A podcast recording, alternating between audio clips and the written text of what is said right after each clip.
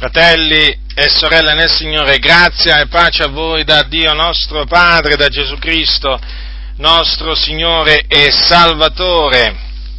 Oggi eh, confuterò il culto eh, agli angeli, o diciamo potremmo dire anche le invocazioni che molti rivolgono agli angeli affinché li soccorrano, affinché preghino per loro e così via. E naturalmente questo, eh, mm, diciamo, questa cosa è dottrina della, della Chiesa Cattolica Romana, una delle dottrine della Chiesa Cattolica Romana, una delle eresie della Chiesa Cattolica Romana, poi confuterò, confuterò Un'altra eresia, questa volta insegnata in mezzo, in mezzo alle chiese evangeliche pentecostali riguardo, riguardo agli angeli, è che è l'eresia secondo cui gli angeli di Dio aspettano i nostri ordini e quindi sono là che aspettano, come il cameriere in un ristorante, che aspetta appunto che tu eh, diciamo inoltri l'ordinativo, così gli angeli di Dio, secondo questa, questa eresia, aspettano eh, che noi gli diciamo quello che devono fare.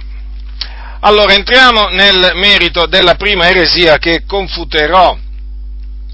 Allora, eh, la Chiesa Cattolica Romana insegna che gli angeli vanno invocati perché eh, pregano per noi assieme a Maria e ai santi. Il catechismo eh, romano afferma Invochiamo anche la Madonna, loro la chiamano la Madonna naturalmente, che significa mia signora, noi la chiamiamo invece Maria, perché mm, Maria non è la nostra signora.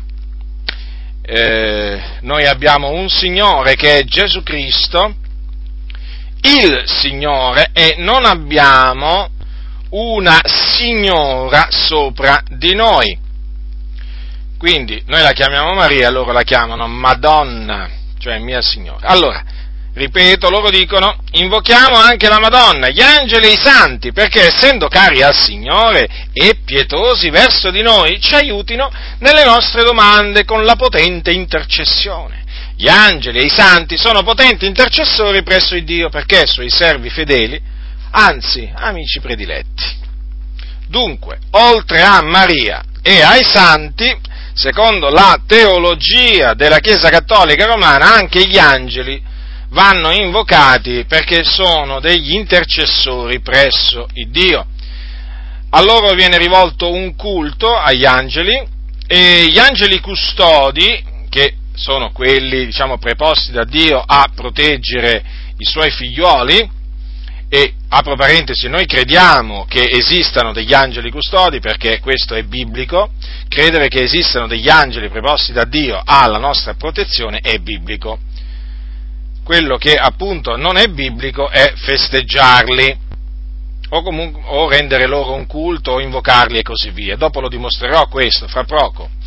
Dunque, gli angeli custodi vengono festeggiati dalla Chiesa Cattolica Romana il 2 ottobre. Voi sapete che eh, nel calendario della Chiesa Cattolica Romana ogni giorno si festeggia un santo o l'altro. E hanno appunto eh, pure il 2 ottobre in cui festeggiano gli angeli custodi. Eh, vorrei fare notare questo, che eh, nel, nel, catechismo della Chiesa Cattolica, oltre a eh, giustificare, oltre, diciamo, a giustificare il, il, le invocazioni fatte, fatte, agli angeli, viene anche giustificato, perché è qualcosa naturalmente di strettamente collegato, il culto delle icone, cioè praticamente il culto delle immagini, ah, immagini, statue, che loro naturalmente chiamano sacre, ma che noi sappiamo che sono idoli. Questo è quello che dice la Bibbia, così noi crediamo, così proclamiamo. Allora, nel catechismo della Chiesa Cattolica Romana, per intenderci quello, quello diciamo ultimo, ehm, che uscì sotto Giovanni Paolo II, al numero 2131 c'è scritto quanto segue, fondandosi sul mistero del Verbo incarnato, il settimo concilio ecumenico a Nicea nel 787 ha giustificato contro gli iconoclasti il culto delle icone, quelle di Cristo, ma anche quelle della Madre di Dio, degli angeli e di tutti i santi. Incarnandosi il Figlio di Dio ha inaugurato una nuova economia delle immagini. Dunque, vedete, qui viene anche giustificato il culto delle immagini. Noi invece il culto delle icone, quelle di Cristo, come quelle di Maria, come quelle degli angeli e di tutti i santi, noi questo culto lo condanniamo con l'autorità che ci viene da Dio, perché è idolatria e l'idolatria è condannata da Dio e tutti coloro che rivolgono il culto a queste icone sono idolatri e gli idolatri non erediteranno il regno di Dio. Questo sia ben chiaro, perché oggi in mezzo a molte comunità noto che ci sono delle perplessità. Sì, ci sono molte perplessità. Mi giungono parecchie voci che mh, mm, dei fratelli eh, hanno, eh, hanno difficoltà a parlare, o meglio, a condannare, a condannare l'idolatria della Chiesa Cattolica Romana persino parlando con dei fratelli. Cosa voglio dire? Che ci sono dei fratelli che mi dicono che nella loro comunità non si può dire che, non si può dire nemmeno Vineto, che coloro che si prostrano davanti a queste icone, che rappresentano Cristo, Maria, gli angeli e i santi, non si può dire che costoro, che naturalmente gli rivolgono preghiere, invocazioni e così via, non si può dire che sono idolatri, perché questo significa giudicarli. Vedete che viene fuori sempre appunto il discorso di non giudicare, fratello, ma qui noi stiamo giudicando con giusto giudizio, nel dire che le icone della Chiesa cattolica romana sono idoli e che coloro che gli rivolgono un culto sono idolatri. Noi stiamo sì giudicando, ma con giusto giudizio, non ci stiamo appoggiando sull'apparenza, assolutamente, ma sulla sostanza. Qui non è che stiamo esprimendo un giudizio così per sentito dire, in base a chissà quali sensazioni, no, in base a dei fatti incontrovertibili. Queste persone eh, si prostrano davanti a degli idoli, li pregano, li festeggiano, li servono, li invocano. Se questa non è idolatria, io a questo punto vorrei domandare a questi fratelli, ma voi, ma per idolatria, che cosa intendete? Ma che cosa intendete per idolatri? Solo quelli che adorano la pietra, il sole, la luna, le stelle, l'albero, il serpente, la mucca? Solo questi sono gli idolatri? O, o, perché adesso naturalmente va, diciamo, molto di moda parlare di idolatria, però guarda caso tra gli idoli non mettono quasi mai quelli della Chiesa Cattolica Romana. Mettono i soldi, mettono i giocatori di calcio che sono ormai degli idoli per tanti appassionati di calcio. Che vi posso dire? Vi mettono anche altre cose, ma non mettono, non si sente mai parlare di questi idoli, di queste immagini, di queste statue considerate sacre dalla Chiesa Cattolica Romana. Come mai? Come mai? E certo, perché è più facile prendersela, diciamo, con l'idolo del denaro che con l'idolo che rappresenta Maria. Perché l'idolo che rappresenta Maria, o gli angeli, o i santi, o Gesù, è così cara la Chiesa Cattolica Romana, i cattolici romani, che se tu glielo tocchi si scatena una tempesta che non finisce più.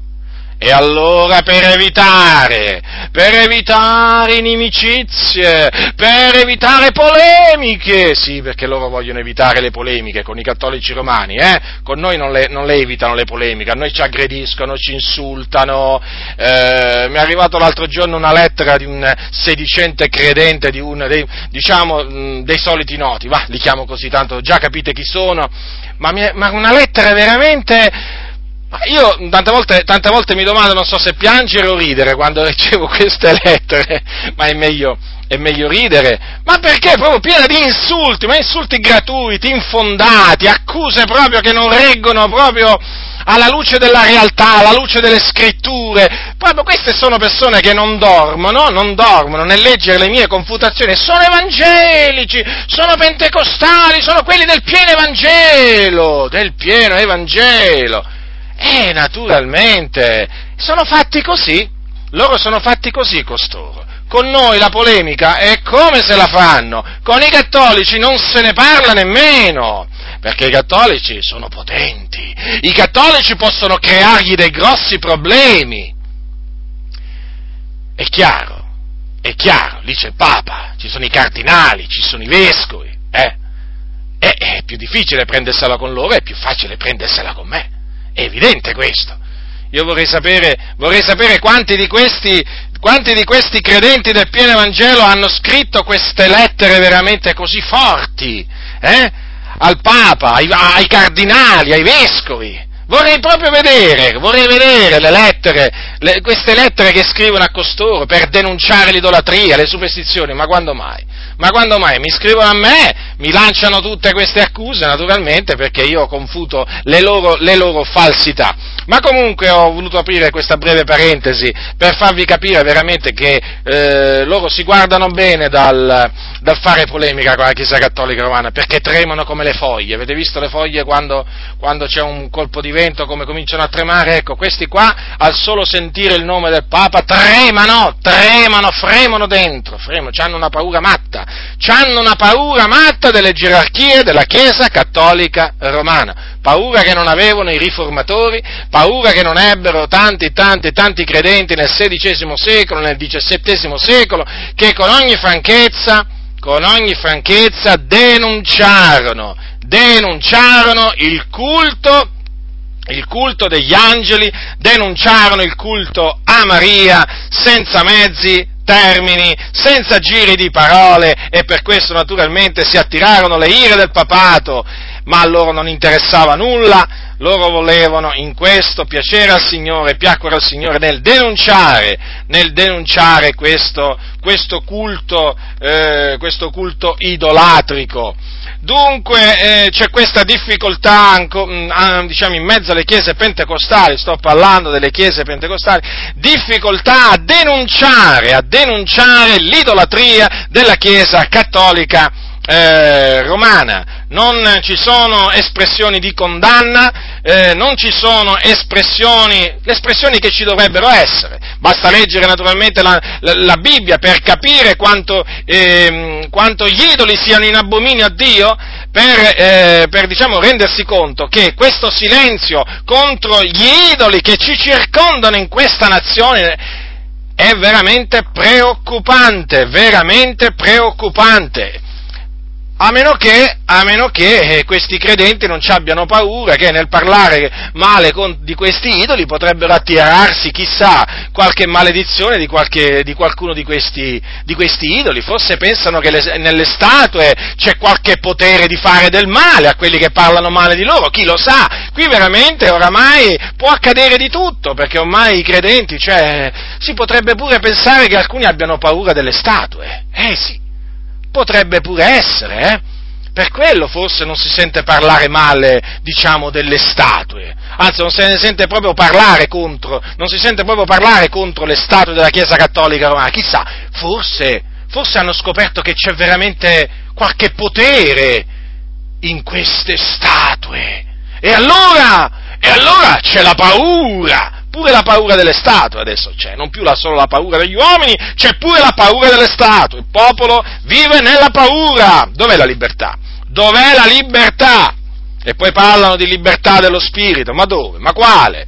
Ma quale libertà dello spirito? Quella che vi siete inventati voi, ma non certamente quella della Sacra Scrittura, perché dove c'è lo spirito c'è qui libertà e c'è pure la libertà di condannare l'idolatria. E quando non c'è questa libertà, allora vuol dire che lo spirito è soffocato, lo spirito è contrastato, lo spirito è contristato, altro che libertà. C'è una schiavitù, c'è una schiavitù umana. Perché? Perché certamente per ubbidire a qualcuno che sta sopra, e non mi rivolgo al Signore, ma mi rivolgo ai segretari dei comitati di zona, mi rivolgo ai membri del Consiglio generale delle varie denominazioni, mi, ai, mi, mi, mi riferisco ai, ai, ai, presidenti, ecco, per timore di costoro, eh, per timore di costoro, per timore di perdere il posto nella, nella propria denominazione, eh, per timore di cominciare a essere giudicati, eh, cominciare a essere, diciamo, malvisti, si sta zitti contro una delle opere della carne, eh, condannate dalla Sacra Scrittura, in abominio a Dio, che è l'idolatria, che non fa altro che rubare a Dio una parte della gloria che gli appartiene. Ma cosa gli importa questi pastori, eh, se costoro nel dare il, il loro culto agli idoli, eh, agli angeli, alla loro Madonna, ai loro santi, r- privano Dio della gloria, ma non gli importa proprio niente, ma loro devono controllare il loro giardinello, il loro giardinetto, loro pensano ai loro interessi, interessi, sì, Cosa gli importa se la parola di Dio è attaccata? Ma cosa gli importa se la parola di Dio è calpestata? Ma cosa gli importa? Se Dio si indigna nel vedere tutti questi idoli, tutte queste cosiddette icone sante eh, in questa nazione, cosa gli importa a loro? Cosa gli importa? Non gli importa proprio niente. Loro devono fare il loro compitino, quello che la loro denominazione gli dice di fare, di questo e di quest'altro, non andare oltre quello che ti diciamo, non, non andare oltre quello che è scritto. Ah, piacesse al Signore che questi rimanessero entro i termini fissategli dal Signore nella Sacra Scrittura. Ma che? Ma che? Ma questi qui proprio, questi qui proprio di quello che è scritto non gli importa proprio niente. Loro si devono attenere agli ordini dei loro superiori. E quindi zitto! Devi stare zitto! Capito? Non devi fiatare contro, contro gli idoli della Chiesa Cattolica Romana non fare il loro nome, non ti permettere, capito? E dopo cominciano ad arrivare le telefonate, dobbiamo mettere i nostri avvocati questi ci fanno causa, poi arriva qualche magari, qualche voce diciamo di malumore al governo, a qualche ministro, chissà, a qualche, a qualche parlamentare, eh? Poi cominciano a chiamare i vertici della nostra denominazione affinché veramente rendano conto di questo atteggiamento iconoclasta. Mi hanno chiamato iconoclasta, sì, sono un iconoclasta, certo. Io parlo contro gli idoli della Chiesa Cattolica Romana, per quello sono un iconoclasta, per loro. Eh, certamente, è così, bisogna esserlo, ogni vero cristiano deve essere un iconoclasta, se no che cristiano è? Il Dio è spirito, quelli che l'adorino bisogna che l'adorino in spirito e verità, che c'entrano gli idoli con la verità, che c'entrano gli idoli con la santità di Dio, che c'entrano gli idoli col culto all'Iddio vivente e vero, non c'entrano niente. Non c'entrano niente gli idoli, li ha fatti entrare il diavolo nella, ne, nella Chiesa e quindi, e quindi è un'opera, un'opera del diavolo, va distrutta, va confutata, va smascherata. Si devono fare i nomi di questi idoli, di questi spauracchi dei loro idoli. Ma non lo vedete le persone come tremano, i cattolici tremano davanti agli idoli, temono gli idoli, temono gli idoli. Avete visto che culto, che riverente, sono più riverenti tanti cattolici romani eh, davanti ai loro idoli che non parlano, non, non, camminano, non sentono, non vedono di tanti credenti invece davanti al Signore veramente il culto che ve lo, ve lo dico veramente, veramente con tanta tristezza, il culto che rendono certi cattolici romani ai loro idoli muti, eh, è più riverente del culto che tanti che si dicono cristiani rendono all'Iddio vivente e vero. Certo, perché hanno più timore i cattolici romani di, tanti, di, di tante statue che tanti credenti invece del Signore. È proprio così. E dunque, allora, questi qui giustificano il culto delle icone. Noi lo condanniamo, senza proprio mezzi termini. E chi ascolti sappia, eh, sappia che tutti coloro che rendono il culto a queste icone, eh, sono idolatri e vanno all'inferno vanno all'inferno nel giorno del giudizio risorgeranno per essere giudicati e condannati e gettati nello stagno ardente di fuoco e di zolfo, dove saranno tormentati nei secoli dei secoli. E voglio dire, dato che questa è la fine che li aspetta agli idolatri, eh? Non è questa una buona ragione? Non è questa una buona ragione per alzare la voce in questa nazione contro gli idoli, contro l'idolatria, affinché gli idolatri, questi cattolici romani che si pensano di essere dei cristiani ma sono degli idolatri, affinché si convertano dagli idoli all'Iddio vivente e vero per aspettare dai cieli il suo figliuolo eh, che ci libera dall'ira a venire? Eh? Non è una buona ragione, ma io voglio dire, se non è una buona ragione questa, cioè questa gente sta andando all'inferno, sta andando all'inferno, sta andando all'inferno, perché sono idolatri. Eh, voglio dire, il culto a Maria è naturalmente agli angeli, ai santi, è, è idolatria, lo ripeto. Io ripeto le cose, non mi preoccupo di quale sarà la reazione di chi mi ascolta. Le ripeto, perché voglio che, sia, voglio che sia, siano ben chiari questi concetti. Ora, per tornare, diciamo, per tornare al culto, al culto degli angeli. Ora, gli angeli del Signore, gli angeli esistono, sono delle creature celesti che ha creato il Dio, appunto sono delle creature, eh? non è che sono sempre esistiti gli angeli, gli angeli li ha creati Dio, sono, eh, hanno avuto un inizio, quindi sono angeli, eh, sono delle creature celesti sante, sono delle eh, creature celesti che ubbidiscono al, eh, al Signore, sono potenti, sono forti, ubbidiscono a Dio e in cielo ci sono miriadi di questi angeli, miriadi.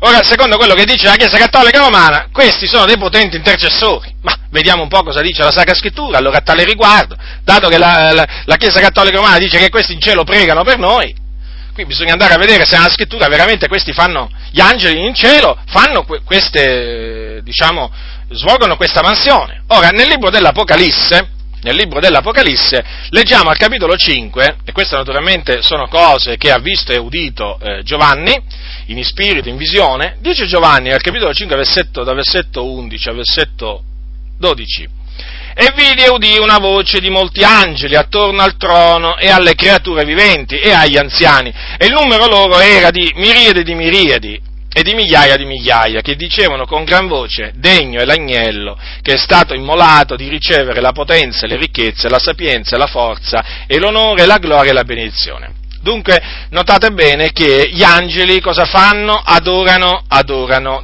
o comunque danno la lode, la gloria, eh, la potenza, le ricchezze all'agnello di Dio, cioè Gesù Cristo, che è seduto alla destra di Dio o della maestà. E con questo si accordano le parole che Dio ha detto, eh, quando, quando ha detto tutti gli angeli di Dio l'adorino cioè c'è un comando che Dio ha dato secondo il quale gli angeli devono adorare il figliolo, certo perché il figliolo ha ricevuto un nome che è enormemente più eccellente di quello, eh, di quello degli angeli.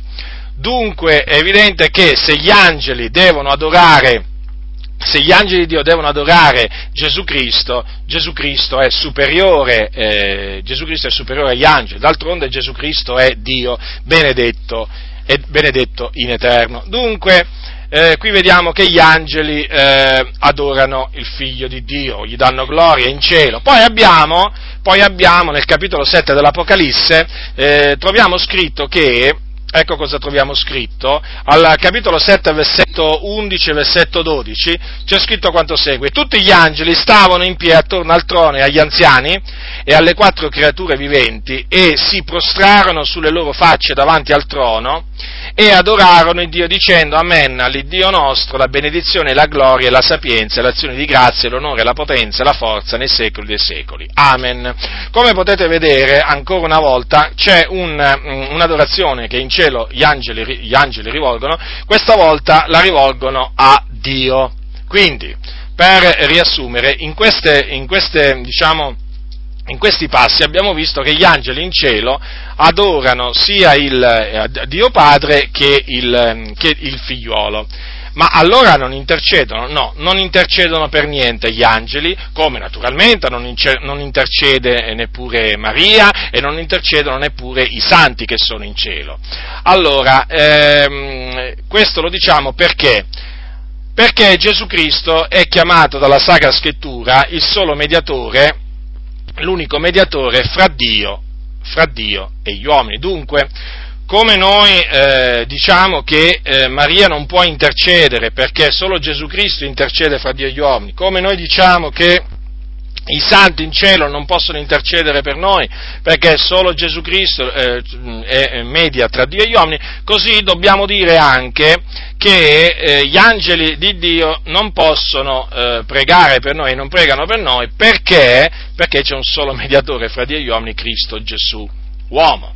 Come dice l'Apostolo Paolo, come dice l'Apostolo Paolo al capitolo 2 di prima Timoteo, dice, dice quanto segue, v'è un solo Dio, versetto 5, versetto eh, al versetto 5, sì, poiché vi è un solo Dio ed anche un solo mediatore fra Dio e gli uomini, Cristo Gesù uomo. Un solo mediatore dunque, Gesù Cristo. Ma ce la fa Gesù a intercedere per tutti noi? No, perché dico, faccio questa domanda? Perché una volta una sorella parlando con una cattolica romana gli, gli, diceva, gli, diceva, gli spiegava appunto eh, che eh, c'è Gesù che in cielo intercede intercede per noi e mm, quindi non c'era bisogno di altri intercessori. E allora questa cattolica romana, credo che l'abbia fatto in buona fede, credo che l'abbia detto in buona fede, gli ha, le ha risposto proprio con tutta, con tutta, semplicità. Ma come fa Gesù da solo eh, a fare tutte, tutte, queste, tutte, queste, preghiere? Avrà pure bisogno di una mano in cielo, poverino. Eh, insomma, questa è la verità, così gli ha risposto questa, questa signora e questo fa, anche, questo fa capire anche, quanta ignoranza della Sacra Scrittura ci sia nei, nei, cattolici, nei cattolici, romani.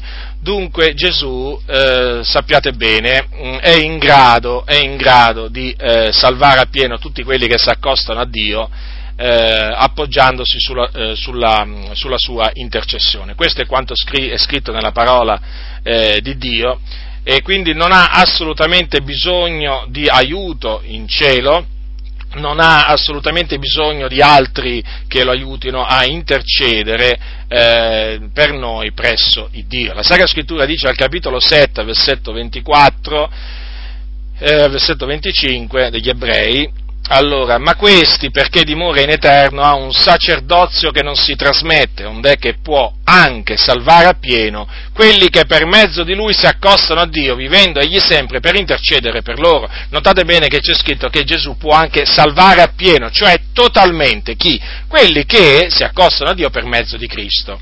Dunque Gesù è un potente intercessore, ma è l'unico intercessore, mediatore tra Dio e gli uomini, quindi eh, non, non, c'è bisogno né dell'intercessione di Maria, non c'è bisogno né dell'intercessione dei, dei santi e neppure di quella degli angeli. Quindi i cattolici romani quando quando, quando, i preti incoraggiano a invocare gli angeli e appoggiarsi sulla loro intercessione, non fanno altro che ingannare i cattolici romani, appunto perché gli angeli in cielo non, eh, non intercedono assolutamente per noi qua, eh, per noi qua sulla terra. Ora, eh, questo naturalmente per quanto riguarda eh, gli angeli che sono in cielo. Sappiamo anche che ci sono degli angeli che sono accampati, sono accampati intorno a quelli che lo temono e li liberano. Questo è quello che è scritto nel Salmo, nel Salmo 34, nella versione di Odati, al versetto 7, dice gli angeli del Signore sono accampati intorno a quelli che lo temono e li liberano. E, ehm, eh, sappiamo, anche, sappiamo, anche, che, eh, siccome che noi abbiamo preso Dio per nostro rifugio, Dio comanderà ai suoi angeli di guardarci in tutte le nostre vie, anche questo è scritto in uno dei salmi, precisamente nel Salmo, nel salmo 91. Quindi abbiamo anche la certezza di avere degli angeli che ci proteggono, ci proteggono per ordine di Dio. D'altronde gli angeli sono degli spiriti ministratori mandati a servire a pro di quelli che hanno da eredare la salvezza. Questo è scritto al capitolo 1 degli Ebrei, versetto 14. Quindi ci servono, è uno dei servizi che ci rendono da parte di Dio, è appunto un servizio di, eh, di guardia, chiamiamolo così, eh, un servizio di, eh, di protezione. E ecco perché, ecco perché diciamo, sono chiamati angeli, angeli custodi diciamo, sono, stati definiti, sono stati definiti così, appunto per eh, specificare diciamo, questo loro servizio, che è un servizio di eh, protezione. Ma d'altronde cos'è che c'è da meravigliarsi? Cioè, se uno considera che i re sulla terra, le persone potenti, hanno delle guardie del corpo, hanno delle guardie del corpo che continuamente li, li, li, proteggono perché sono delle persone importanti e quindi rischiano eh, attentati, rischiano insomma tante cose eh, allora cos'è che c'è da meravigliarsi se l'Iddio, l'Iddio onnipotente ha messo attorno al suo popolo, ha messo attorno a quelli che lo temono degli angeli per guardarli giorno e notte?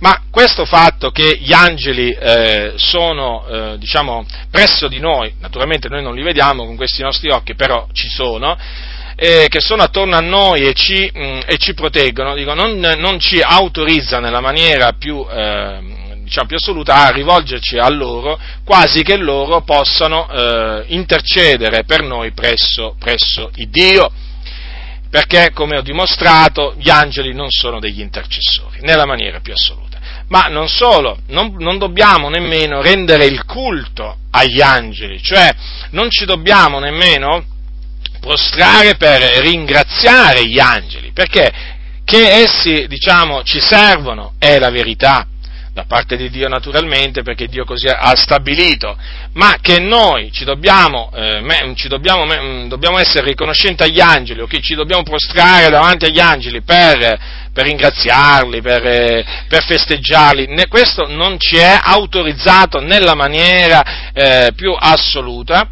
anzi ci dobbiamo guardare da tutti coloro che incoraggiano eh, il culto degli angeli. Nel capitolo 2 dei Colossesi vi ricordo che è scritto al versetto 18, nessuno a suo talento vi defraudi del vostro premio per via di umiltà e di culto degli angeli, affidandosi alle proprie visioni, gonfiato da vanità della sua, da vanità della sua mente carnale e non attenendosi al capo dal quale tutto il corpo, ben fornito e congiunto insieme per via delle giunture e articolazioni, prende l'accrescimento che viene da Dio. Dunque notate che ci dobbiamo guardare eh, da coloro appunto che rendono il culto agli angeli, perché è idolatria il culto agli angeli e, e, dunque noi dobbiamo riprovare l'idolatria e vi ricordo, vi ricordo che con, con, con chiunque chiamando, che chiamandosi fratello sia un idolatra, noi non ci dobbiamo mischiare, anzi non dobbiamo neppure mangiare.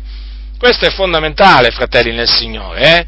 Eh, perché una volta che si scopre che uno, eh, che uno si, fa il culto agli angeli, quello è un idolatra anche se si chiama evangelico, quello è un idolatra e con quello non bisogna avere niente a che fare.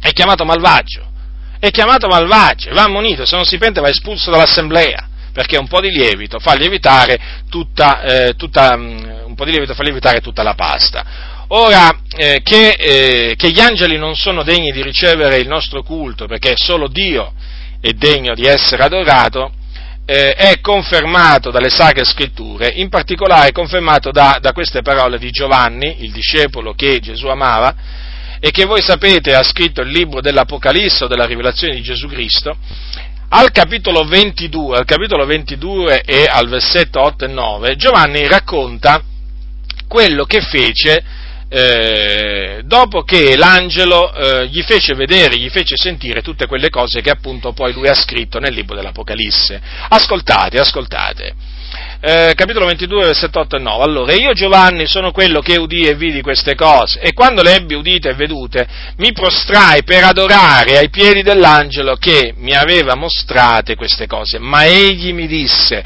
guardati dal farlo, io sono tuo conservo e dei tuoi fratelli, profeti e di quelli che servono le parole di questo libro. Adora il Dio! Dunque, vedete, aveva un angelo davanti, eh? Non un'immagine, non una statua, un vero angelo, era l'angelo di Gesù. Considerate, considerate, per un momento questo. Allora, questo angelo gli era, sta, gli era, stato mandato da Dio e gli aveva appunto reso un servizio, perché così appunto aveva reso un servizio. Ah, gli aveva mostrato, gli aveva mostrato delle cose e gli aveva anche fatto sentire delle cose che poi naturalmente Giovanni ha messo per iscritto. Quindi aveva questo angelo davanti, un, un santo angelo, un potente angelo, e che cosa ha fatto Giovanni? Si è prostrato davanti a quest'angelo per adorarlo, per adorarlo. Allora l'angelo, l'angelo del Signore, dato che gli angeli del Signore sono santi, eh, sono santi e non vogliono, la, non vogliono ricevere la gloria, l'adorazione che spetta solo a Dio, lo ha ammonito, lo ha messo in guardia severamente a Giovanni, infatti gli ha detto guardati dal farlo. Notate? E poi cosa gli ha detto? Adori Dio. Vedete dunque gli angeli del Signore, gli angeli del Signore eh, indirizzano eh, le persone ad adorare il Dio. Dunque è inammissibile che ci vengano a dire quelli della Chiesa Cattolica Romana che noi possiamo festeggiare gli angeli, possiamo ringraziarli, possiamo celebrarli nella maniera più assoluta. Non è ammissibile una cosa del genere, noi dobbiamo festeggiare Dio, noi dobbiamo glorificare Dio, noi dobbiamo celebrare Dio, esaltare Dio, dare gloria a Dio, pregare Dio, invocare Dio, ma non gli angeli.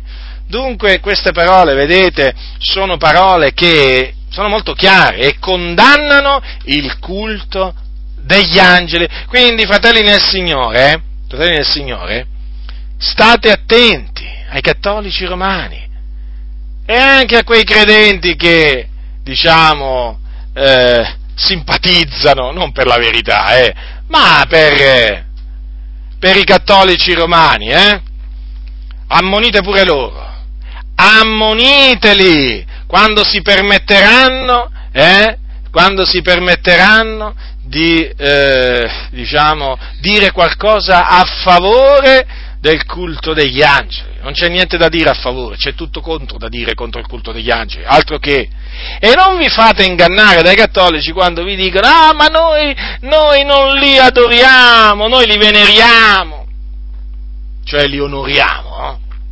Eh, eh attenzione perché questo è il solito stratagemma, il solito sofisma che usano i cattolici romani quando si devono difendere dall'accusa di essere idolatri. Perché? Eh, perché naturalmente eh, voi sapete che eh, loro conoscono bene qual è la posizione dei protestanti e, eh, e allora eh, sin dall'inizio hanno escogitato, hanno escogitato questo, questo sofisma, però questo sofisma non regge, non regge perché alla fine si tratta di un'adorazione, quella che loro, quello che loro rivolgono agli angeli, come naturalmente anche a Maria, ai santi e così via. Si tratta di un'adorazione, si tratta di un culto, si tratta di un servizio. E per cui noi a chi dobbiamo rendere il culto?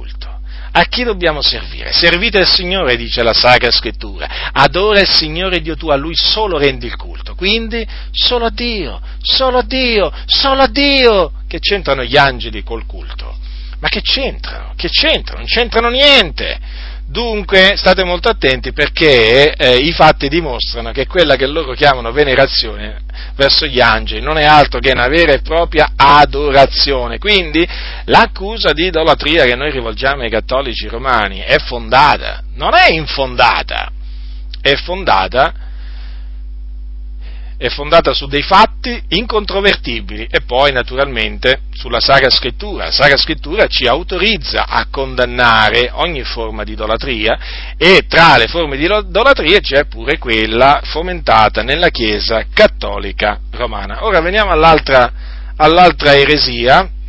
All'altra eresia. Ora, questa eresia eh, si, è eh, si, è introdotta, qui in Italia tramite gli scritti di Kenneth Hagin. Kenneth Hagin, eh, che è morto alcuni anni fa, a, diciamo, una, a un'età diciamo, piuttosto avanzata, è stato uno dei fondatori del cosiddetto movimento della fede all'interno del movimento pentecostale, quel movimento che sostiene che tra le altre cose, che Dio ci vuole, Dio ci vuole ricchi, prosperosi, quindi il messaggio della prosperità, poi eh, il, ehm, anche tra le altre cose sostiene che Cristo, eh, Cristo patì, dopo, dopo, morto Cristo patì all'inferno eh, per, i nostri, per, i nostri, peccati, torturato dal, dal diavolo, dai demoni e così via eh, perché appunto sostengono la morte, la morte spirituale, di Gesù, che ho già confutato io in un'altra, in un'altra occasione, e sono, ehm,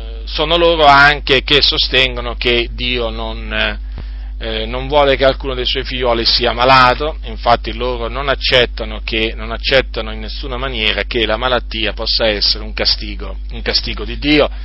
Loro ritengono che le malattie vengono sempre, vengono sempre, dal diavolo, quando noi sappiamo che sì, in certi casi le malattie vengono inflitte dal diavolo, ma in molti altri casi le malattie sono dei giudizi di Dio mandati sia contro increduli che contro, eh, che contro credenti. Ora Kenneth Hagen appunto fa parte, faceva parte del movimento della fede, ma i suoi libri ancora naturalmente sono molto diffusi, sono, ce ne sono anche in italiano, e in italiano eh, uno dei primi libri di Kenneth Hagin ad essere, ad essere tradotto, eh, ad essere pubblicato è Io credo nelle visioni, che devo dire è stato uno dei primi libri che io ho letto dopo la mia conversione e che voglio fare una piccola premessa, è, diciamo, in questo libro ci, ci sono delle, eh, delle cose interessanti, delle cose bibliche che sono inconfutabili, però ci sono delle altre, ci sono delle altre cose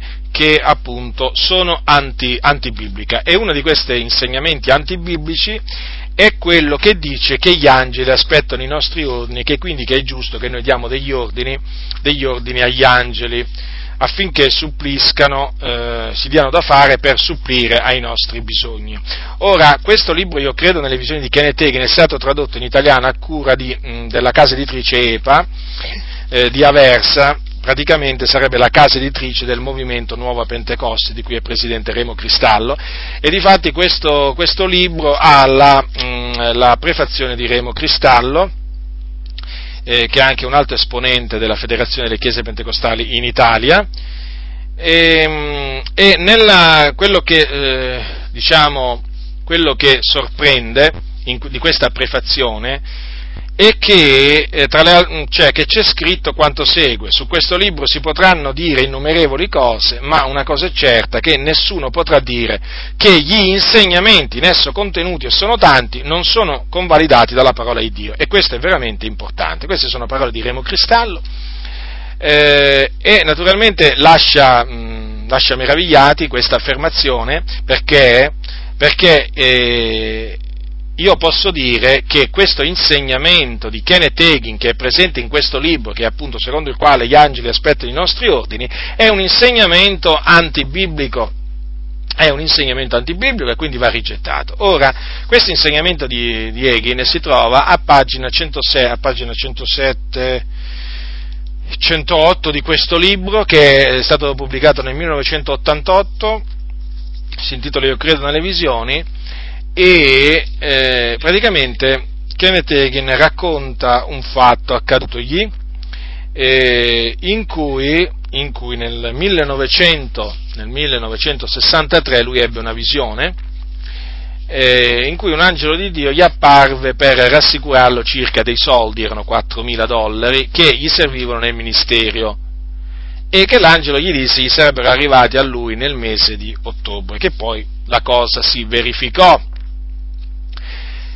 La cosa però che, eh, diciamo, non va in quello che dice Kenneth Hagin è questa, che a un certo punto lui fa questa affermazione, ve la voglio leggere. Allora, vi voglio leggere alcune parti di questo, di que, di questo, diciamo, parolo, di questo diciamo, episodio. Allora, pagina 107, eh, allora il Signore mi disse, gli angeli sono spiriti servitori mandati ad amministrare in favore di coloro che devono ereditare la salvezza. Qualcuno potrebbe chiedersi, bene, perché non fanno nulla allora? Essi aspettano che voi diate loro ordini, proprio come la cameriera che non può far nulla finché non le si ordina qualcosa. quando l'angelo mi riferì il messaggio, il Signore mi disse ora rispondigli. Dunque, Kenneth Hagin eh, giunse alla conclusione che, dato che gli angeli sono degli spiriti servitori o ministratori mandati, eh, mandati a servirci, eh, noi abbiamo l'autorità di eh, dargli degli ordini.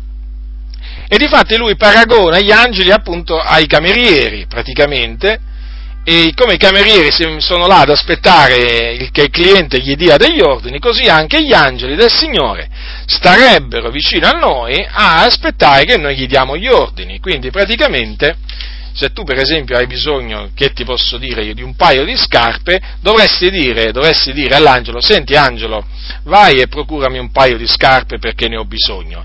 E difatti è questo che Egin, eh, che Egin incoraggia a fare, Infatti alla pagina 108 poi dice così Egin, ho imparato a dire vai spirito servitore fai in modo che riceviamo il denaro di cui abbiamo bisogno. Sono molto chiare queste parole di Egin alla conclusione del suo libro, peraltro, sono molto chiare. E lui quindi eh, si rivolgeva agli angeli direttamente e incoraggia naturalmente eh, fa- i credenti a fare questo. Ora, i libri di Kenneth Hagin, le idee di Kenneth, di Kenneth Hagin sono molto diffuse in Italia nell'ambiente delle chiese che hanno aderito al movimento della fede o a quella che è chiamata la parola, la parola della fede. Ehm, quindi state molto attenti, state molto attenti a tutti coloro, a tutti coloro che pubblicizzano gli scritti di Hagin, che ripeto, è chiaro che ci sono negli scritti di Hagin delle cose giuste, bibliche, inconfutabili, però è chiaro anche, deve essere altresì chiaro che ci sono anche delle falsità, c'è del lievito praticamente, e questo lievito naturalmente va confutato, va smascherato per il bene della, della fratellanza.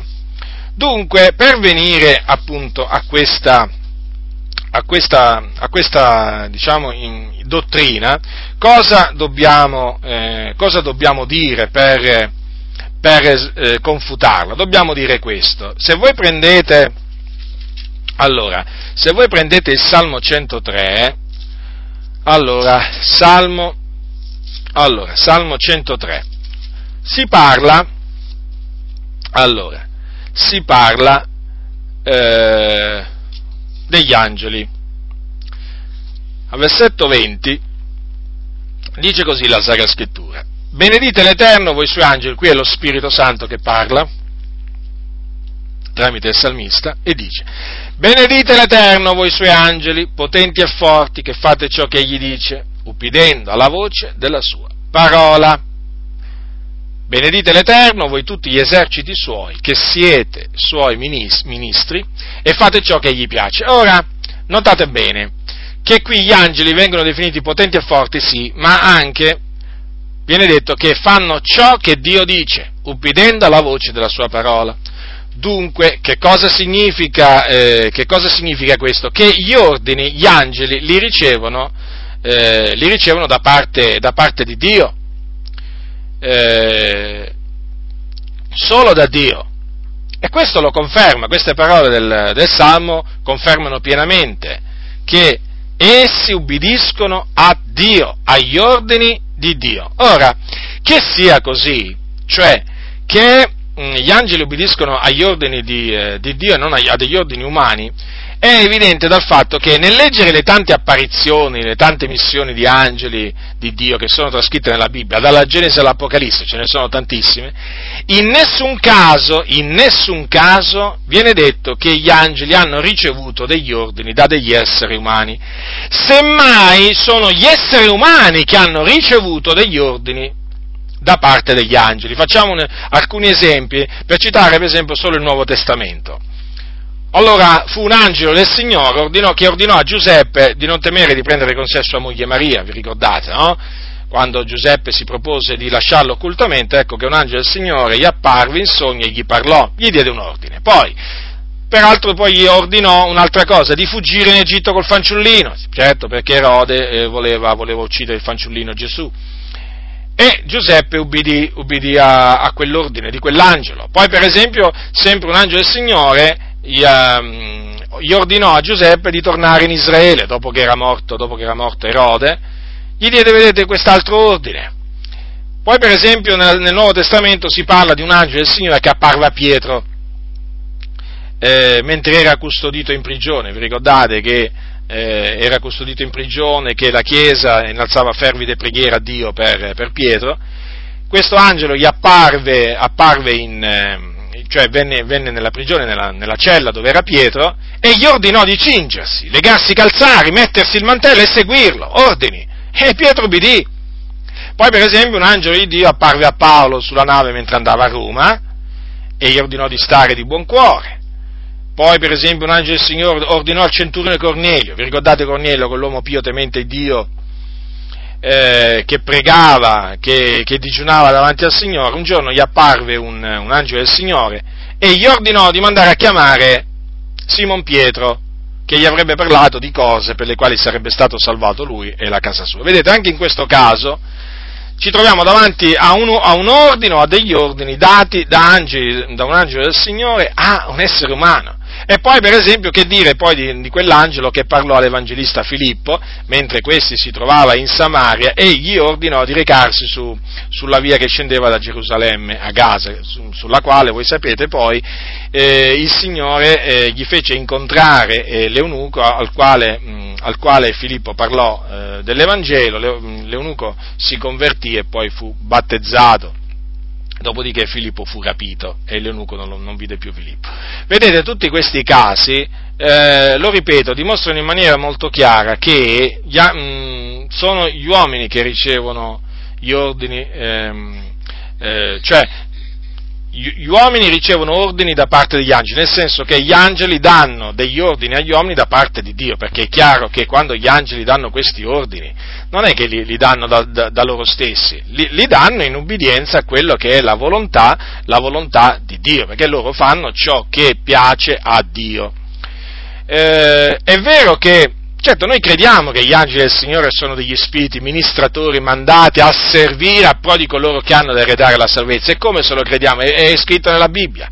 Ma questo non significa che sono al nostro, al nostro servizio, nel senso, nel senso diciamo, eh, come l'ha inteso Kenneth Hagin e naturalmente tanti altri assieme, assieme a lui. Ma nel senso che lo intende la Bibbia. Cioè, loro ci rendono dei servizi che Dio gli ordina di renderci. Quindi se noi ci, quando ci troviamo nella distretta, in un bisogno, eh, noi non siamo autorizzati a rivolgerci agli angeli, a invocarli per, affinché suppliscano al nostro bisogno, come fa capire chiaramente Kenedechine, ma nella maniera più assoluta. Noi quando ci troviamo in un bisogno ci dobbiamo rivolgere a Dio, a Dio dobbiamo fare a rendere note le nostre richieste. Cosa ha detto l'Apostolo Paolo ai santi di Filippi? Leggiamo quello che ha detto l'Apostolo Paolo ai santi di Filippi, cioè ai filippesi. Al capitolo 4 Paolo dice, ehm, al versetto 6, il Signore è vicino, non siate con ansietà solleciti di cosa alcuna, ma in ogni cosa siano le vostre richieste rese note a Dio in preghiera e supplicazioni con azioni di grazia. Quindi noi non dobbiamo rendere note le nostre richieste agli angeli di Dio, ma a Dio! In preghiera, in supplicazione. Poi, naturalmente, il Dio manderà certamente i suoi angeli per supplire ai nostri bisogni. Certo, Dio fa quello, quello che vuole, ma noi ci dobbiamo rivolgere a Dio. A Dio, non agli angeli. È un errore grave quello introdotto da Kenneth Hagin, perché in questa maniera praticamente lui si avvicina e fa avvicinare le persone alla dottrina cattolica, perché anche i cattolici invocano gli angeli, eh? Anche i cattolici romani eh, dicono di invocare gli angeli quando sono nel bisogno affinché, affinché diciamo, supplisca questo o quest'altro bisogno, ma non, questa è una cosa che non sa da fare. Dunque gli angeli non aspettano eh, i nostri ordini, semmai aspettano gli ordini di Dio. E quindi, lo ripeto, è sbagliato metterci a supplicare gli angeli affinché eh, diciamo, ci suppliscano a questo, o ci suppliscano a questo o a quest'altro nostro bisogno. È errato, perché questo modo di fare eh, assomiglia molto a una sorta, diciamo, di culto degli angeli. Certo, che Netteghi non è che disse di dare gloria agli angeli, di rendere grazie agli angeli, questo è vero, però sapete, un po' di lievito, lo ripeto, fa lievitare tutta la pasta. E ci vuole poco, sapete, da, da, da, da, passare da un'eresia a un'altra, ma ci vuole veramente molto poco. Perché? Vi spiego. È chiaro che, è chiaro che se, un credente, se un credente comincia a rivolgersi agli angeli, agli angeli o a un angelo, e gli comincia a dire, senti angelo, vai, procurami questa cosa di cui ho bisogno. E magari comincia pure a ringraziarlo. Eh, può succedere. Può succedere, come se può succedere? Dunque, vedete, un errore trascina un altro errore. Ecco dunque perché l'errore va denunciato, va sradicato subito, va eliminato subito, perché un errore porta un altro errore. Dunque io vi metto in guardia da tutti coloro che hanno dato retta a questo falso insegnamento di Kenneth Hagin appunto a riguardo, a riguardo degli angeli state attaccati, fratelli nel Signore, alla parola del Signore. E vi ricordo, vi ricordo che eh, quando l'Apostolo Paolo eh, arrivò a Berea, dei bereani, dei bereani di, di quei credenti di Berea, viene detto che furono più generosi, dice, di quelli di Tessalonica, vi ricordate? Cosa è scritto? È scritto così, questi furono più generosi di quelli di Tessalonica, in quanto che ricevettero la parola con ogni premura, esaminando tutti i giorni le scritture per vedere se le cose stavano così. Quindi è bene esaminare gli insegnamenti di coloro che ammaestrano il popolo di Dio per vedere, esaminare naturalmente alla luce delle sacre scritture, per vedere se le cose stanno così. Nel caso appunto eh, di Hagin, nell'esaminare questo, questo insegnamento alla luce delle sacre scritture, si deve eh, per forza di cose arrivare alla conclusione che le cose non stanno assolutamente così come le presenta lui, come, le di, come dice lui. E quindi vanno rigettate queste sue parole, essi aspettano che voi diate loro ordini, no, semmai gli angeli aspettano che, dia, che Dio dia loro degli ordini, ma non che noi perché gli angeli sono agli ordini di Dio, non sono ai nostri ordini. Dunque, eh, perché vi ho, detto, vi ho citato l'esempio dei credenti di Berea? Per incoraggiarvi, fratelli, in questi tempi così difficili, a esaminare le scritture, a esaminare le scritture ogni giorno, ogni giorno, ogni giorno, perché le false dottrine spuntano eh, fuori come i funghi a un ritmo molto, eh, molto elevato. Eh, qui veramente ogni giorno esce una falsa dottrina, eh, più o meno. Eh, sono tante le false dottrine. Considerate voi nel corso, del, nel corso, della storia della Chiesa quante false dottrine sono, sono, sorte in mezzo alla Chiesa, ma sono centinaia, centinaia, centinaia, centinaia. Eh, questo cosa significa? Eh, significa che, eh, che, ogni, che tutti i credenti in ogni, in ogni generazione sono, diciamo, stati messi, al, sono stati messi alla prova da Dio mediante coloro che insegnavano le false dottrine. Sì, perché vi, ricor- vi ripeto e vi ricordo che il Signore, eh, per metterci alla prova, usa anche, eh, usa anche mh, coloro che insegnano false dottrine. Perché? Perché in questa maniera il Signore vuole testare se noi abbiamo, abbiamo amore verso la Sua parola. Come si fa a mettere alla prova qualcuno per vedere se è fedele alla, alla, alla, parola, alla parola, di Dio? Come si fa? Come fa per esempio un padrone eh, a, diciamo, a capire che un suo dipendente gli è fedele? Lo mette alla prova. Lo mette alla prova se il, il suo dipendente eh, supera la prova, allora dice, beh, di questo qua mi posso fidare. Come fa il Signore a, eh, diciamo, vedere se noi siamo attaccati alla sua parola? Eh, se noi siamo attaccati alla sua parola e non alla parola degli uomini? Se noi eh, amiamo Lui eh, più che gli uomini? Ci mette alla prova, ci mette alla prova. Dunque il Signore per mettere alla prova il nostro amore verso la sua parola fa, fa sorgere diciamo, queste false dottrine eh, per vedere, per vedere se i suoi figlioli eh, diciamo, eh, le rigettano o le accettano. È molto, semplice il, è molto semplice il discorso e devo dire che ci sono molti credenti che non si rendono conto, non si rendono conto di essere messi alla prova da Dio e infatti accettano praticamente tutto quello che gli viene detto dal pulpito, senza preoccuparsi minimamente se in mezzo, diciamo, eh, al grano eh, c'è, del, eh, c'è del fieno, della paglia, non si preoccupano minimamente, loro, loro eh, ingeriscono tutto, ingeriscono tutto, eh, anche i sassi. Eh, è una cosa veramente sorprendente e negativo constatare che ci sono credenti che accettano anche le false dottrine, come se fossero vere. Quando la Sacra Scrittura ci dice esaminate ogni cosa, ogni cosa, eh, ritenete il bene, astenetevi da ogni apparenza di male, persino, persino dall'apparenza di male. E non solo quando il male è chiaro, è chiaro, è evidente, ma anche quando il male è solo apparente. E invece certi credenti hanno piacere a accettare pure, a accettare pure il male.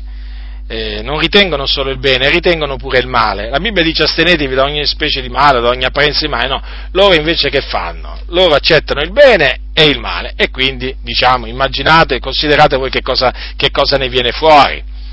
Dunque bisogna esaminare attentamente quello che viene insegnato e eh, attenersi solo al bene che ci viene trasmesso e eh, attenerci solo al bene, fratelli, e astenersi da ogni forma di male, ogni forma di male. E quindi siccome che, siccome che le false dottrine sono una forma di male, da esse bisogna, bisogna astenersi e bisogna naturalmente mh, denunciarle queste, queste, false dottrine affinché, affinché i fratelli i fratelli che ascoltano e ci ascoltano sia, siano a loro volta avvertiti, messi in guardia e possano anche loro astenersi, guardarsi da quel lievito, da quel lievito che è, naturalmente appunto perché è lievito, pericoloso, pericoloso per la loro salute eh, spirituale.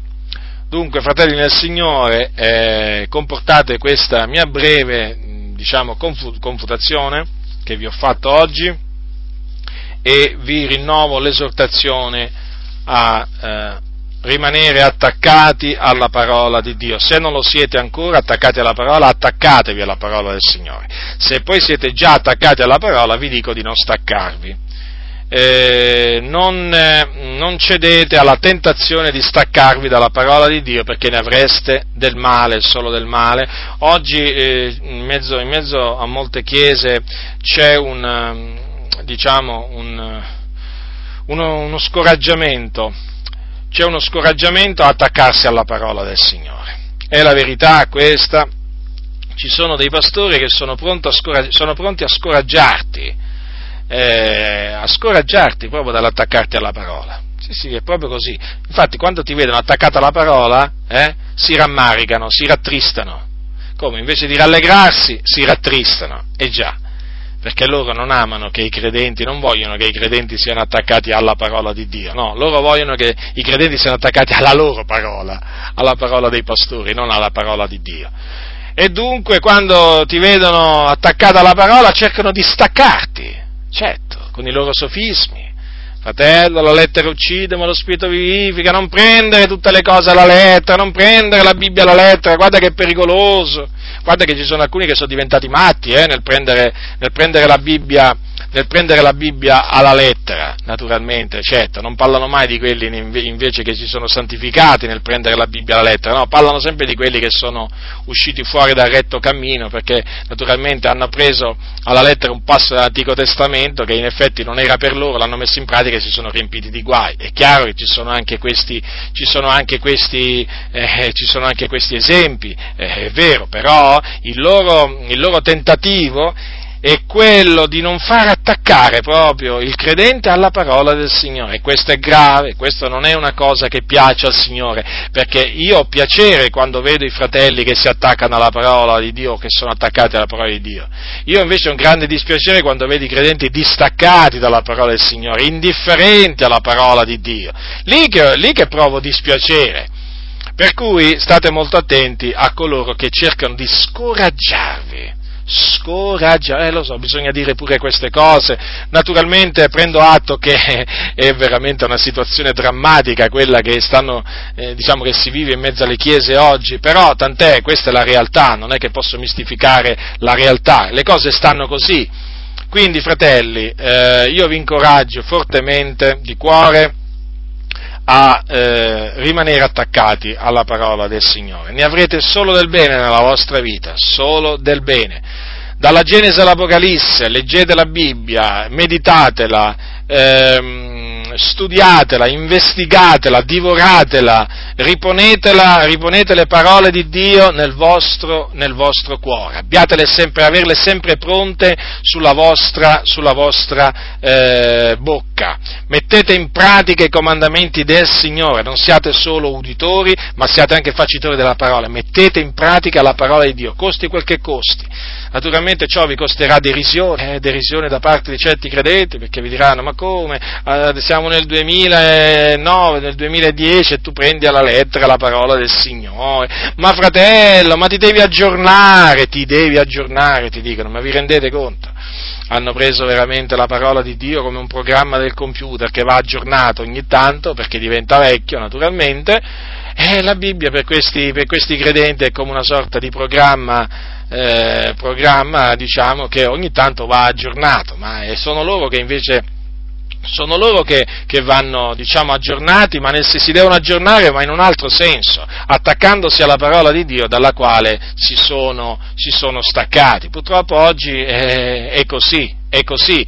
I credenti quando ti dicono ti devi aggiornare cosa ti vogliono dire? Staccati dalla parola di Dio, ma non lo vedi, ma non lo vedi cosa sei diventato? Sei diventato un estremista, un fondamentalista, un puritano, adesso è uscito fuori pure il termine puritano eh sì, siamo dei puritani diventati, grazie a Dio veramente che siamo diventati pure puritani, ringrazio il Signore. Se per puritano si intende uno che vuole che eh, le chiese si purificano da tutte queste, diciamo, nefandezze che hanno permesso, eh, che hanno permesso eh, di entrare in seno ad esse, beh io sono un puritano. Se per puritano si intende uno che vuole che i credenti tornino a santificarsi, io sono, sono un puritano, certo, se, se per puritano si intende uno che vuole che i credenti eh, non vadano al mare, non vadano a divertirsi, io sono un puritano, eh, certo, eh, se mi definiscono puritano lo accetto ben volentieri, non è mica, non è mica un'offesa, e poi quando anche fosse un'offesa, ma la subisco, qual è il problema? Beati voi, Gesù disse, quando mentendo diranno contro voi ogni sorta, ogni sorta di male. Quindi, fratelli nel Signore, concludo eh, dicendovi, eh, dicendovi questa dal, ehm, dal, dal, dall'investigazione delle sacre scritture mh, mm, si, ha solo, si, ha solo, del bene, perché eh, in questa maniera ci si mette al riparo dalle false, dalle false, dottrine, dalle false dottrine e quindi da tanti, da tanti guai. Perseverate, eh, perseverate nel timore di Dio e perseverate nella parola di Dio. La grazia del Signore nostro Gesù Cristo sia con tutti coloro che lo amano con purità incorrotta. Amen.